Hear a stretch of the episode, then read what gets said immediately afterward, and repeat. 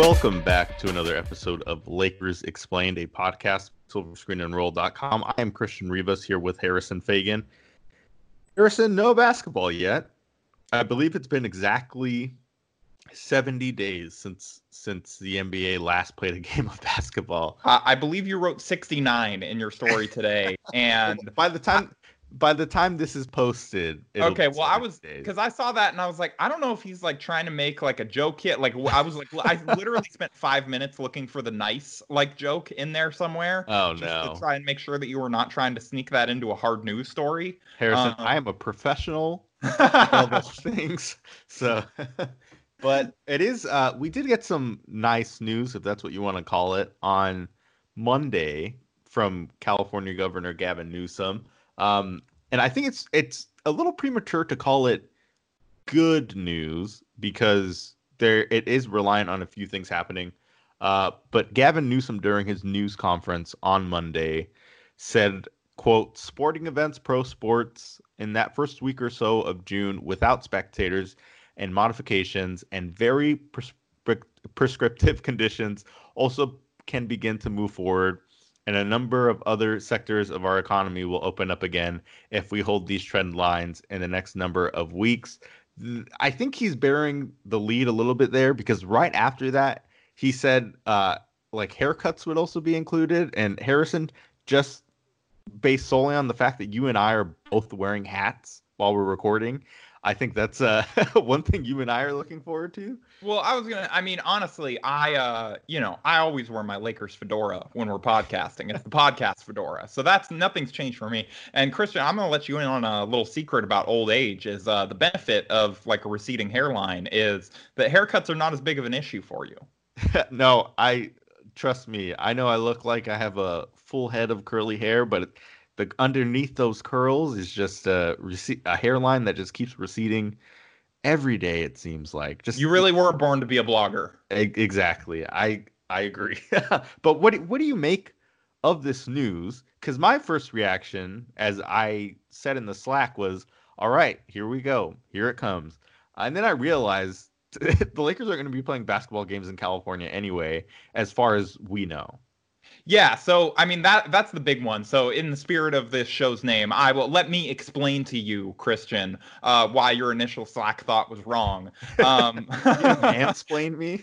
Yeah, I'm gonna. Lakers yeah, mansplained. No, I'm gonna I'm gonna blog explain you.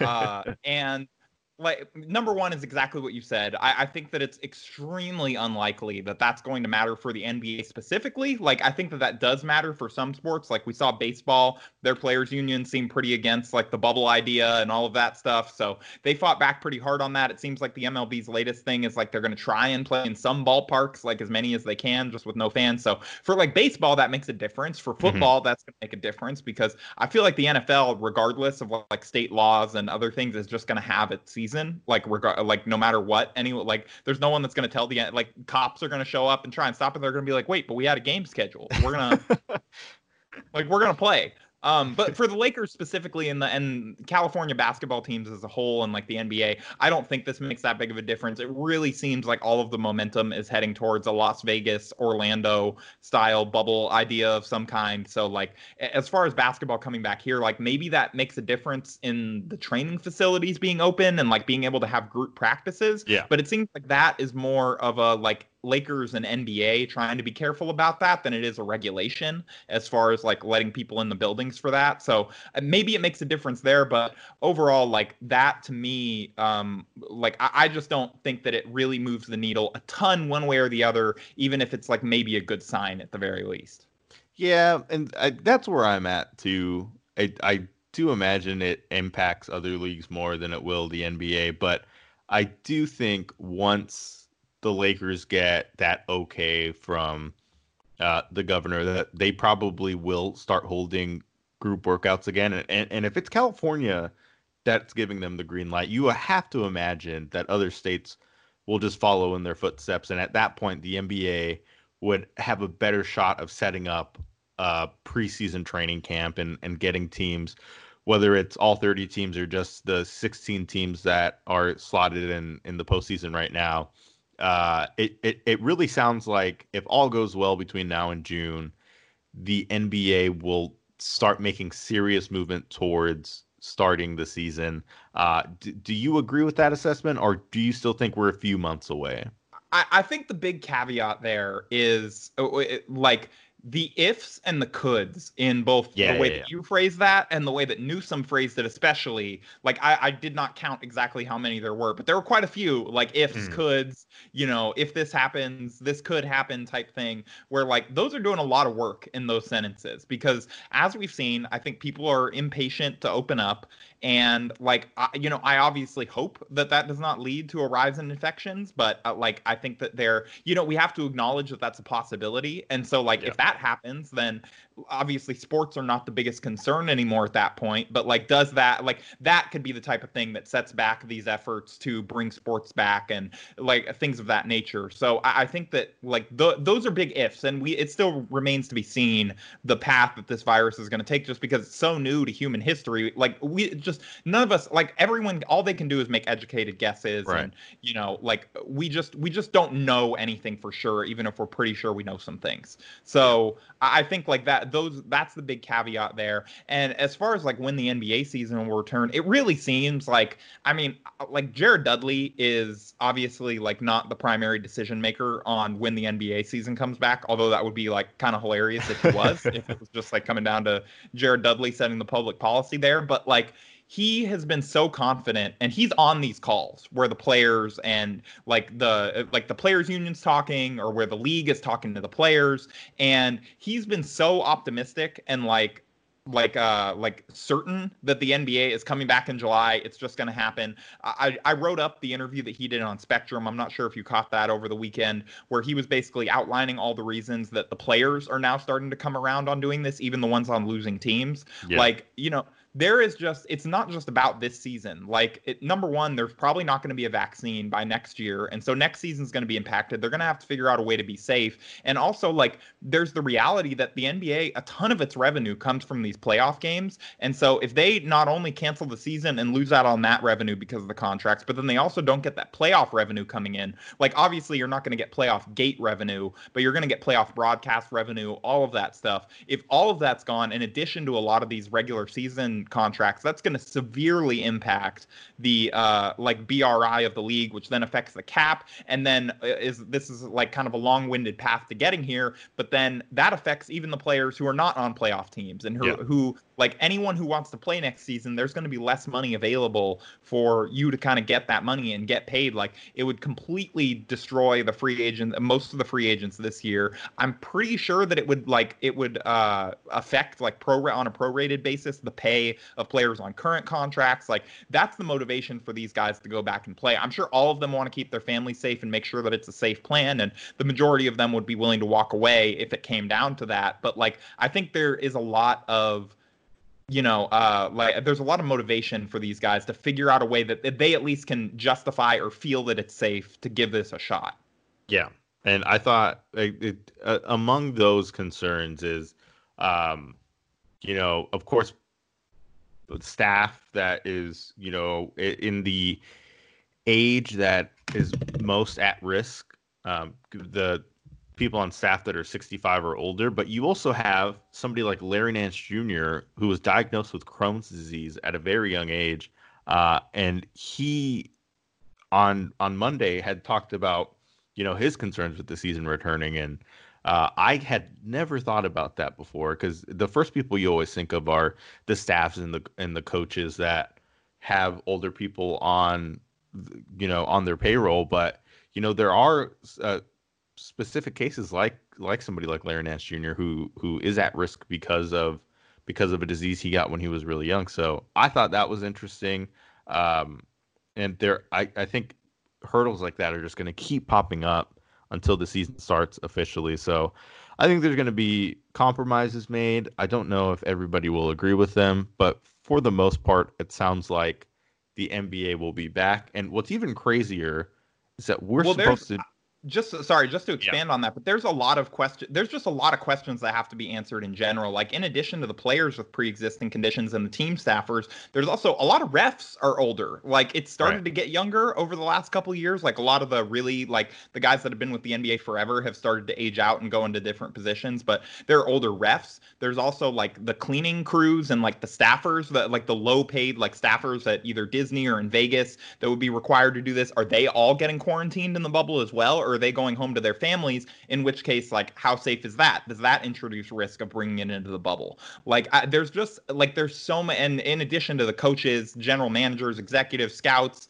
you know, whoever, obviously, training staffs, teams are going to be like bare bones on this stuff, uh, no matter what happens when they come back. But like, there, there's no way to do this without risk. I think it's just going to be a matter of mitigating it, but it's also not as simple as uh, like not that you're doing this, but I think that like a straw man argument has become like these guys are young, they're healthy, they're all going to be fine. Right, right. Like there's Larry Nance Jr. that you mentioned. The Cavs obviously like aren't probably going to be in the playoffs, but I'm sure that he's not the only player with a pre-existing condition on just the Lakers roster, JaVale McGee has asthma. Right. And I, I, think that there's mixed science on whether or not, like a lot of things, there's a lot they don't know about how asthma. It's like inconclusive on whether or not it makes you worse off for this. And uh, but like you know, I, there's some people that are saying that yes, as like a respiratory illness, like it does put you more at risk for this. So there's him. Like I'm sure that there's plenty of other guys, whether we know about them publicly or not, that have pre-existing conditions. Like you can't just say they're young, they're healthy, like it's going to be fine because we don't know. Like that's that's just the bottom line. And the league is going to have to try and figure out ways to eliminate as much risk as possible if they want to come back. Absolutely, which is why, it, again, there there's going to be decisions made that I think a lot of people are going to have problems with, and justifiably so. Uh, but ultimately, it sounds like there's going to be basketball again. You know, take it for what it is. Um, and what I what I was saying before is the craziest thing to me. We're in May right now, and at this time specifically, we were supposed to be in the midst of a Lakers and Clippers series. And Harrison, you found a little nugget, or should I say, one of our staff writers at Silver Screen and Roll, Sabrina Merchant, found a little nugget that just made me laugh really hard. And I'd like you um, to present it to to our listeners and to me so I can just hear it again. Yes. So apparently on uh, Austin Rivers podcast. So today I learned that uh, Austin Rivers has a podcast. So uh, congratulations, Austin. Welcome to the podcasting game. Uh, if you need some tips or tricks, like get it, me and Christian will help you out. Uh, and you know, because like you know, like you, we also don't get along with your dad. So um, like uh he had his, he had his dad Doc Rivers on there and uh, apparently at some point during this podcast he said that Kawhi uh the Doc only got fined for tampering with Kawhi. Of course Doc Rivers he got fined for compare saying that Kawhi was the closest thing to Michael Jordan before free agency even started while it had been like the Clippers were basically openly tampering with Kawhi already all season by sending Lawrence Frank to just follow him around from arena to arena I assume to his home like other places pretty much anywhere he went. Um, but they like basically were flirting with the tampering tampering fine all season. And the Doc said that on an ESPN broadcast that was that came up, I believe, right after Magic Johnson addressed the ESPN report. So like everyone was watching it already um, about like his tenure as Lakers executive. So apparently, Austin Rivers said that uh, it was the public pressure of Lakers fans that got Doc fined for that. And you know, like I, I don't like to sit here and like toot my own horn on this podcast, but I, I just I'm here to say to all of you listeners, to you Christian, to just everyone involved with this community, we did it. Mission accomplished. Uh, we got them. we, we can make a difference. Exactly. Like we, we can make a difference in this world and like never let it be said that journalism does not affect change in this world because I remember when that happened I was like should we write about this and I'm like yes we have to hold the powerful to account and make sure that they get fined an insignificant amount for tampering and then sign the player anyway. So we did it, Lakers fans. Congratulations. And that's journalism 101. Yeah. Holding holding people in power accountable so this they don't get away better than when I placed for a Hurst. So uh but yeah, I I thought that was hilarious. And I think to your credit, I know you said you don't like to toot your horn much, but to your credit, that's basically been your beat on uh our social account at Lakers SBN. Like every time somebody's even a little close to tampering, which you look at some of the things Lakers the Lakers have gotten tampered for, specifically Magic Johnson got tampered for during his time with the Lakers.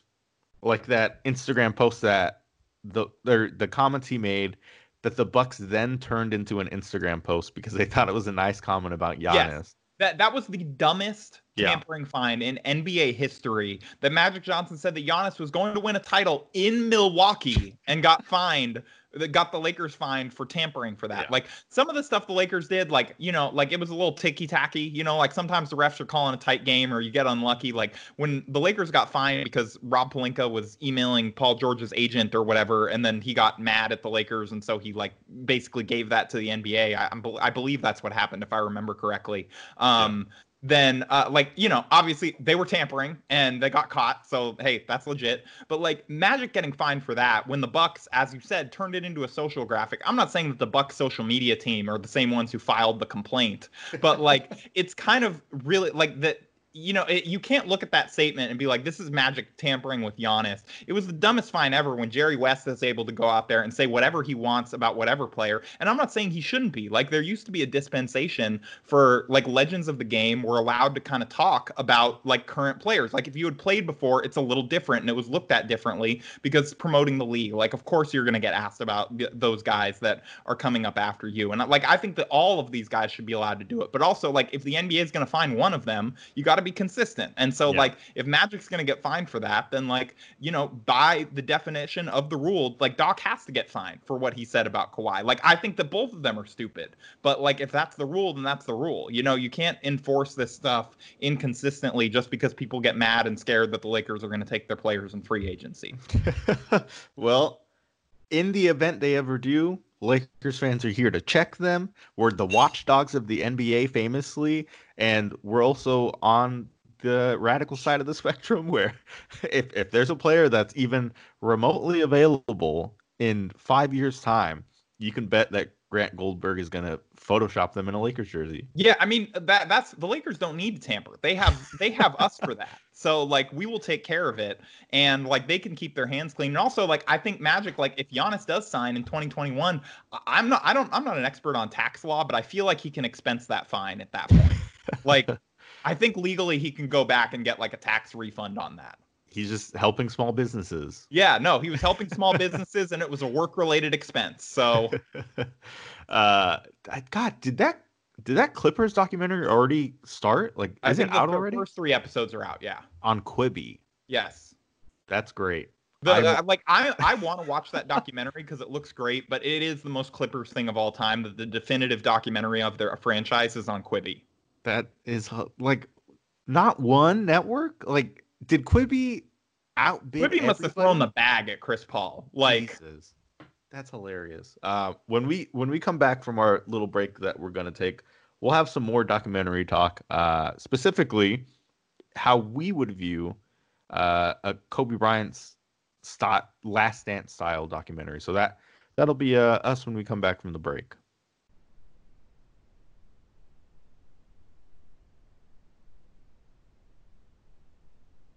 So Michael Jordan's last dance, as I like to call it, because uh, as much as I really enjoyed that documentary, I I don't think anybody was critical of Michael Jordan in that documentary, other than maybe his teammates. But even then, they went a little. I think Isiah Thomas kind of alluded to mean things about him once or twice, like. Yeah. But but even then, like it was it was a really good documentary. I enjoyed it, and it and it came to a close on Sunday. But yeah, I think any documentary in which Michael Jordan had a say in what went in and what didn't um, is probably going to have a ceiling, uh, but or sorry, a floor. But yeah, to the, to their credit, that that floor was very high, and I I thoroughly enjoyed it. Harrison, what did you think about it? I I loved it and like I, am I understand the criticisms of it. It's not a traditional documentary. It blurs the lines and like all this stuff and whatever. Like I get that, but like we have to be pragmatic here. And the reality is, is that Jordan had sign off on this footage. Like it just was not going to get made without his cooperation. Right. That just was never going to happen. So it's either we have the last five Sundays, which were magical and it felt like normal again for like two hours, or we just don't and like that if that's what it came down to like i'm I, i'm glad for their lack of journalistic integrity. And like to be fair like i also thought that like the director like I thought that within the bounds of that, obviously there were certain things that like they weren't gonna like they probably weren't gonna like really hammer him on follow ups and stuff like that. But they touched on a lot of stuff. Like that was the first time I've ever heard him like directly address the gambling suspension conspiracy theory. Like there were a bunch of things that they touched on that I did not think that they were gonna get to, like that they would not have gotten to if it was just a straight ad. Like it obviously was a very complimentary picture of Jordan. It obviously was apologetic for some things that like and like papered over some things that maybe you could critique him for. But Yeah. like I think they they went hard enough at him that like it, it wasn't totally like offensive to me where I'm like just like what the hell is this propaganda? like it, it was propaganda, but it was subtle propaganda. And so like and propaganda with some value to it. So I- I enjoyed it and it was just honestly like it was the most normal things I've felt in months. Like just getting to like tweet and meme with everyone Yeah. again for like two hours. Like I don't know if we can just like set up like a movie that Lakers Twitter can watch like every Sunday night for two hours or whatever. we just set that time aside. Yeah. Um, but yeah, that that was it was a ton of fun. It was incredible, and it started Pizzagate, which it even if the other nine episodes were bad, the birth of Pizzagate made it all worth it. Christian, I'm gonna I'm I'm gonna instruct you that you should possibly Google Pizzagate at some point and uh, not sort of this fran- this uh, scandal as that ever again.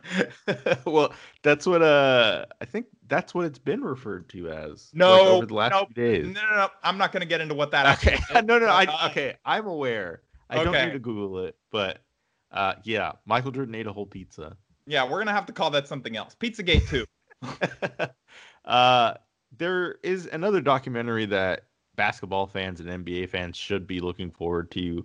Uh, don't know if I can say it's in the near future, but earlier this month, or it might have been last month, Baxter Holmes of ESPN confirmed what a lot of us already were kind of suspecting, uh, which is that a Kobe Bryant documentary is on the way, which centers around him and his last season with the Lakers. Uh, like Michael Jordan, Kobe Bryant had a camera crew follow him around uh, with unprecedented access, and I use that in quotation marks because I don't know what unprecedented access means. Like, I don't know Especially for the Lakers, and I'm not gonna go much further than that. But I I don't know how much things have changed since since Michael Jordan's time when it comes to, you know, uh, camera crew access, but it, it is, as far as we know, probably a lot of footage that is unearthed.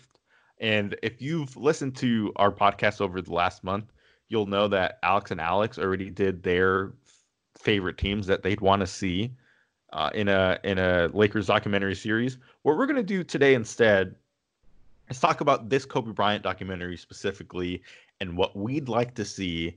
And as, as much as it's been compared to The Last Dance, Harrison, I think there is a very big difference between Kobe Bryant's last season and Michael Jordan's last season. And I don't think that's a hot take, unless you disagree.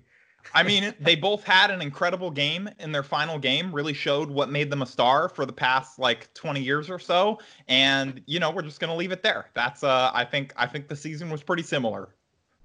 No, to, He to- said trying to black uh, like that season out of his brain. Like I we we I love that we all have decided to have collective amnesia over the first 81 games because like no and like I don't even say that sarcastically. I don't ever want to think about those first 81 games again either. So I'm with it. I uh, I have uh, bad news for you because that's all we're gonna do this po- for, next uh, minutes. That's that's really all we're gonna do to date, which I guess is a good thing. I hope it never happens again. Uh, but to date, Kobe Bryant's last season is the worst season in Lakers franchise history.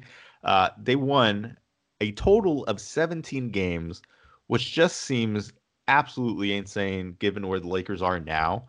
Um, in the season before, they won 21 games. I will contend that the season before was worse, even though they had a better record. Oh, absolutely. Because at least that season, the the 2016 or sorry, 2015-16 season ended with that 16 point game, which is the closest I felt as a Lakers fan to a postseason game in a very long time.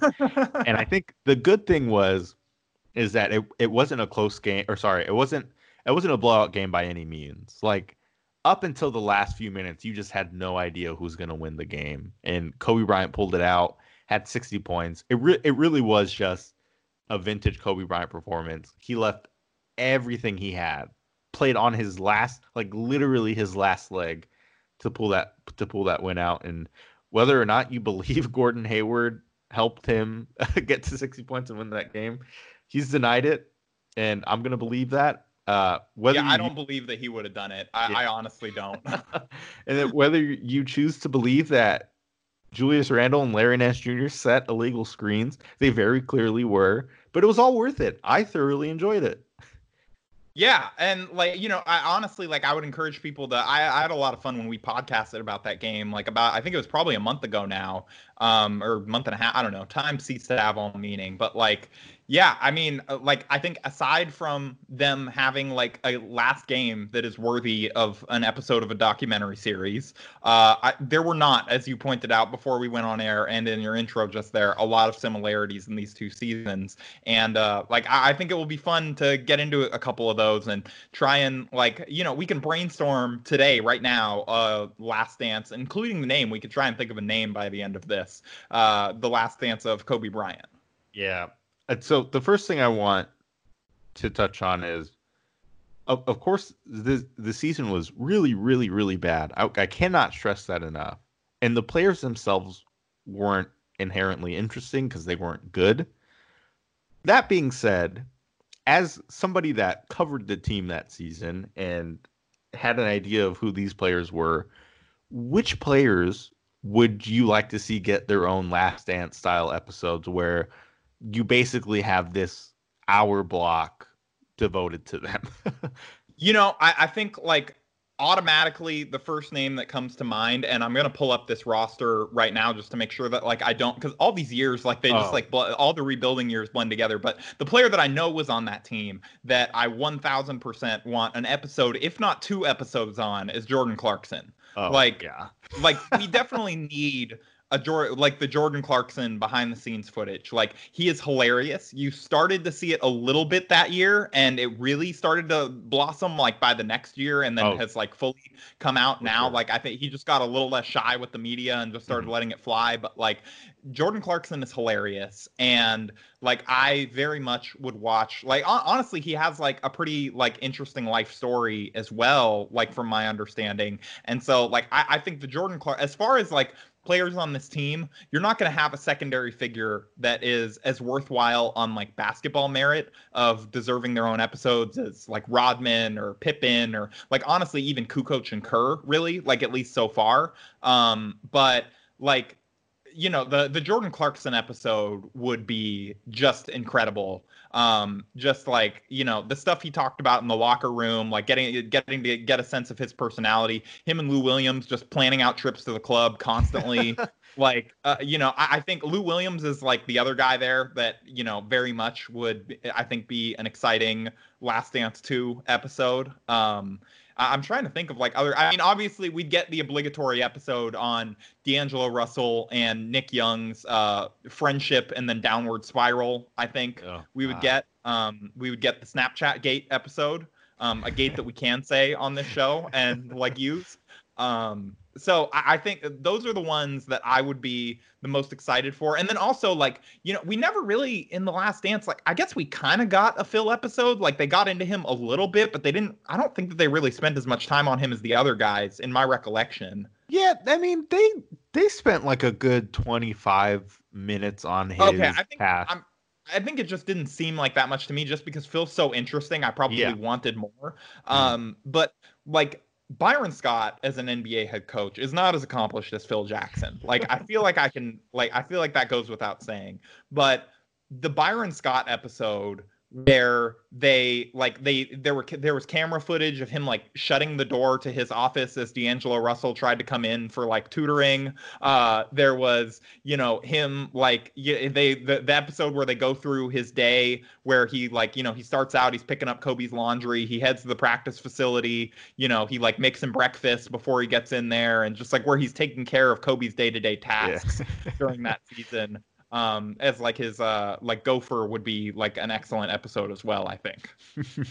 yeah, I think within the same vein of Jordan Clarkson and Lou Williams, I think a Nick Young episode like the Dennis Rodman episode where he just leaves to Vegas, I think would be hilarious. I can't even imagine the look on Kobe Bryant's face if Nick Young would have told them at the at any point of that season and said, man, Kobe, I need a break.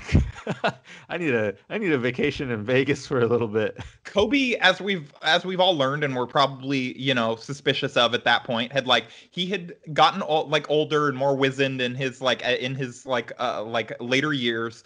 I am not certain that Nick Young would still be with us if he had tried to do that. like between Kobe and Byron, like Nick Young, like uh, might have been just like out of the league. Like the Lakers might have am like Kobe would have probably amnestied him on the spot. I mean, probably. Yeah. And that was God. I remember the talk leading up to that season about how uh, I think it was actually Nick Young who said it that uh, Batman needs his Robin, and how Oh Kobe. Lord! See, that's how amazing Nick Young quotes are. It's like I forget seventy percent of them because there's so many great ones. he a lot of Lakers fans were convinced that him and Kobe were going to be that that one two punch. That is hilarious. Um, I'm so glad we're so far removed from that era.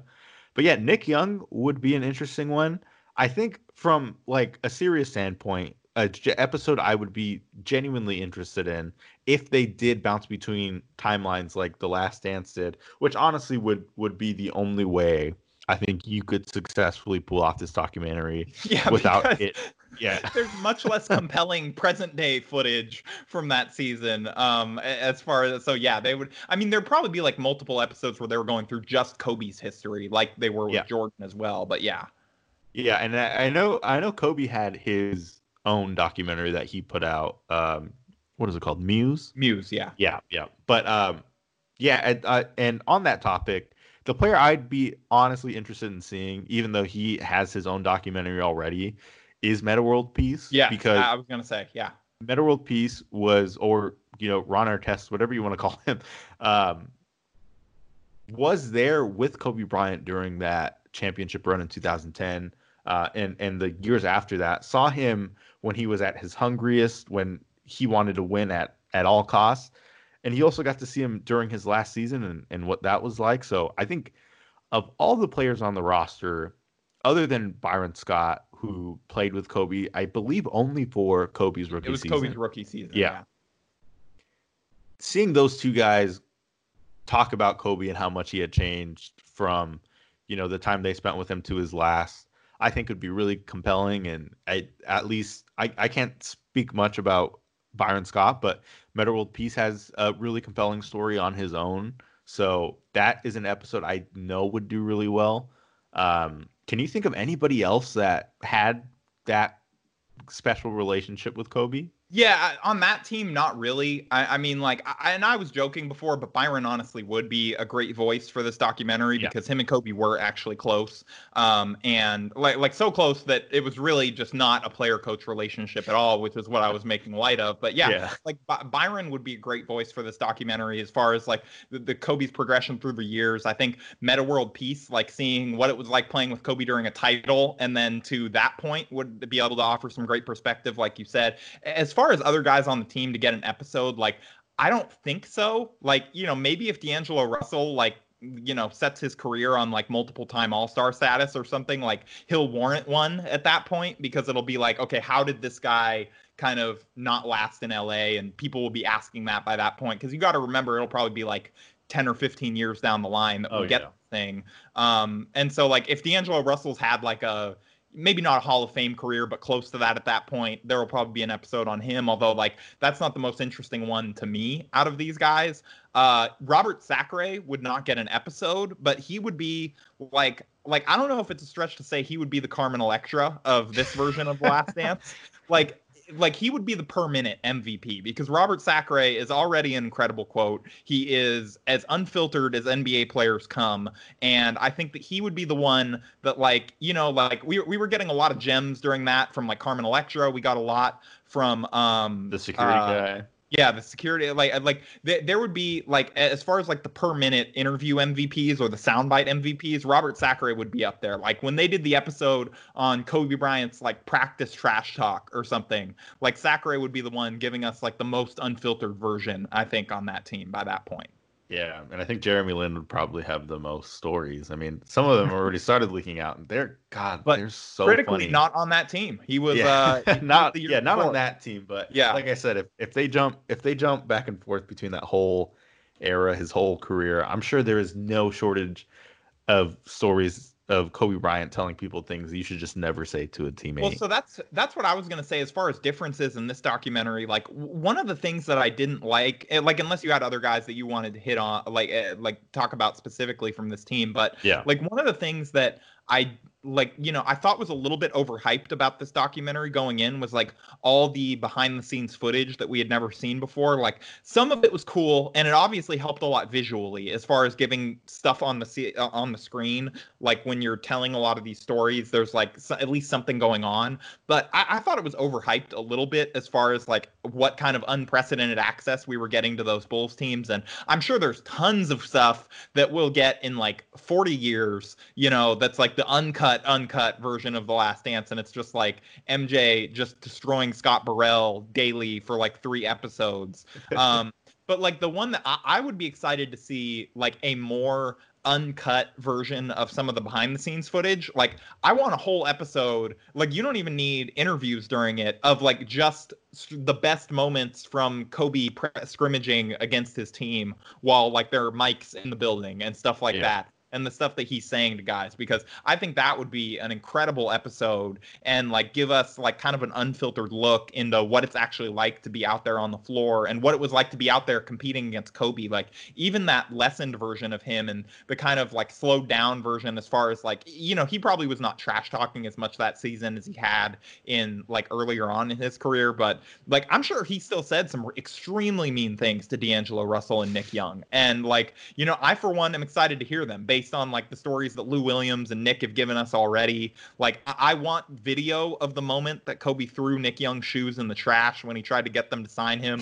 I, I, want the post game diatribe where he threw everyone's Kobe's in the trash and said they were not allowed to wear them anymore. Like I, I think you know, obviously this one is going to be a little different in the Jordan than the Jordan one in that it's going to be more somber in tone because Kobe is no longer with us. But the other side of that is like, you know, Kobe is not going to be controlling the final product as much. And so we might get a little bit more of this unfiltered, like full picture of what he was actually like rather than the Jordan where it's like, yeah, like he was an asshole, but uh, it brought the best out of us. And- yeah, I think people will find that. Um, there are going to be a lot of similarities between the Kobe and Michael docs just because of the type of characters they are, especially as competitors, not even off the court, just yeah. as competitors.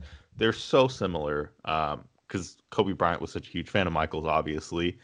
And that is what I am looking forward to most is is those stories uh, from people that competed against him, uh, people that they knew like people that knew that Kobe hated them, which is another part to the story that I'm really interested to see.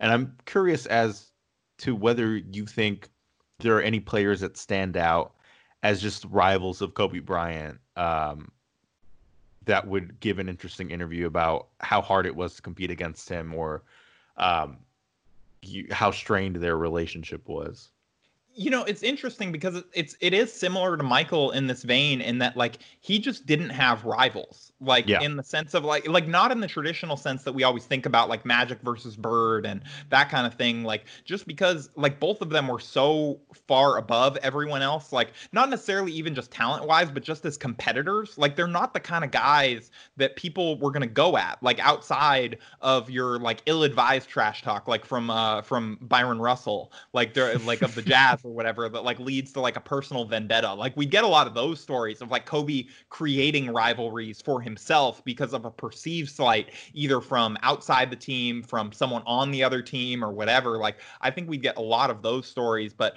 as far as rivals, like I don't know, like the one that comes to mind that like I think came kind of the closest as far as like an on-court one is Paul Pierce, just because they played similar positions. They would guard each other sometimes, and like those Lakers and Celtics hated each other for that three-year stretch where, and probably longer, um, where they were playing in the finals every other year, where they played in the 08 and 2010 finals. Like, I think he would be an interesting one to go to, and like I'd honestly just like to hear from a lot of the guys that Kobe lit up, and I think like because like like there's going to be less of a reticence to like talk him up and stuff than I think there was from some of Jordan's contemporaries who like you know, Jordan's still with us. Like, and like they were not going to let him get one more over on them. But like with Kobe, you know, we've seen like a lot already since he passed away. And again, like this sucks. This is not like a plus of the documentary, but it is a difference. Yeah. In that, like, since he passed away, I think you've seen a lot more guys willing to make fun of themselves and talk about times that Kobe got one over on them because now it's like it's a fond memory for them. They wish that he was still here to do that. And so I think that you'll get more unfiltered honesty in that sense from all of those guys that he created grudges against, whether they were like a traditional rival or not. Like I think that we're going to get a lot of those stories of the times that he really lit into guys or tried to go at them specifically, and they're going to be a lot more honest about it. Yeah, the only other guy I can think of is Tracy McGrady, and not only not even because they didn't like each other. I think Kobe Bryant just had such a respect for Tracy McGrady as a player um, that I think, and and they had a pretty close relationship from what I understand too. That he's he's a an interview I'd I'd be really interested. Shane Battier and and Metta are honestly also answers here. Yeah, that, like because be because they were guys that like tried to guard him as well like especially like Shane really like basically made his brand name on being the guy that like tried to stop Kobe yeah. sometimes. So like I think we like he would be a good one. Metta would be a good one from all the battles that they had before he was a Laker. Um you know like there are guys out there for sure but as far as like you know like people tried to force the Kobe LeBron rivalry but it just never really happened. Like I you know I think that they probably considered themselves like a little bit of like competing for the top of the league but they just there weren't those games and like moments where it happened organically on the court. Yeah. The last question I have for you um, is, I'm I'm trying to phrase this correctly, to, to in an effort to not confuse you. Who would get the Kobe Bryant episode of The Last Dance and Kobe Bryant's in Kobe Bryant's documentary? Like, is there any one player that stands guy. out where Kobe passed the torch to during his player career? So not really. I don't think so. Like, I, I, think that there were guys he tried to, especially like in retirement. You know, like there was um like Isaiah Thomas was a guy that he really tried to like seem to go out of his way to mentor over the last several years of his career, and then after retirement, especially. Uh, but you know, obviously Isaiah, through no fault of his own, and just through the those like compounding injuries, never really became that guy. And like the next one. Like I think Klay Thompson is a compelling candidate in some ways because he grew up playing against Kobe. Like, and I think like I don't know how close they were, how often they talked, or like what that mentorship was like. If it really even was something beyond Klay playing in a pickup game against him a couple times when he was younger. Like I, I think uh, we saw that Luka went to go work out with Kobe and like is a pretty big Kobe fan. So like maybe he's the guy that ends up being that. I think there's a chance that like we don't get it from like one specific next star, but that we get it from all of the young guys on that roster talking about how Kobe tried to mentor them mm-hmm. um, and, you know, help them become what they ultimately were. But I- am just not sure that we're going to get it. I mean, honestly, like it's not in the same way in like at all because they actually like they, they peaked at similar times, but LeBron is kind yeah. of one. Like we know that Kobe went to like his high school games and like saw him and like met him after NBA games. Like obviously it was not a mentorship in the big brother little brother way that MJ and Kobe were, but we've seen how much reverence LeBron has for Kobe since he passed. Like getting the tattoo, the way that he talked about him in the days afterwards. Like I, it honestly might be LeBron. Like LeBron might be the guy thinking about it. I think you're absolutely right, and I I don't want to read into to things I don't know about, but just from from seeing what I've seen um, between Le- LeBron James and Michael Jordan, it just seems that connection and that relationship was never there the same way that Michael and Kobe was, and I don't know if that has to do with the fact that Michael and Kobe actually played together, but it's clear LeBron James is as big of a fan as as of Michael Jordan as Kobe Bryant was. It's just I don't think that relationship with there was there. So I think he went to the next best thing after Michael Jordan, which was Kobe Bryant, and of course they played together. Uh, I think their relationship is is probably strong, and as we found out in Kobe Bryant's death, Michael Jordan and Kobe Bryant were closer than a lot of people thought, and it was interesting to see if that was the same case with uh, LeBron and Kobe. The other player I'd be interested in seeing is Kyrie Irving. Because yes, actually, he's a great one. I, I can't believe I forgot about him. Kyrie Irving would be incredible just because I, from what we know, that was Kobe's guy, even if their peaks didn't exactly uh, overlap at all. Uh, it just seems watching the way Kyrie plays.